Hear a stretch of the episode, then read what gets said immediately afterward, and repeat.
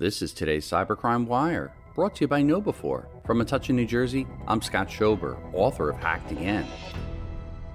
Hundreds of thousands of people who donated to some of Britain's most high profile charities have had their personal data stolen in a massive cyber attack, as reported by Daily Mail. Hackers hit a survey company that works with more than 40 charities, including the RSPCA, Dogs Trust, and Battersea Dogs and Cats Home, early last month, but the breach has only just come to light. The stolen data includes the victim's surname, part of their home address, email address, and the amount they donated. Some of the charities have now started emailing victims to warn them of the breach. And while no financial data has been taken, the information that has been lost could be used by scammers to send out fake emails that have been mocked up to look like legitimate fundraising appeals.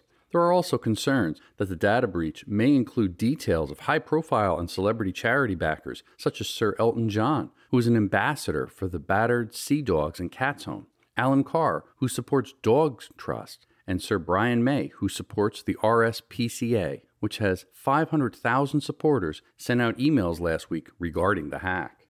Reporting for Cybercrime Radio, I'm Scott Schober, author of Hacked Again. New every weekday, the Cybercrime Wire is brought to you by KnowBe4, the world's largest integrated platform for security awareness training combined with simulated phishing attacks. Visit knowbe4.com to learn more. For more breaking news, visit cybercrimewire.com.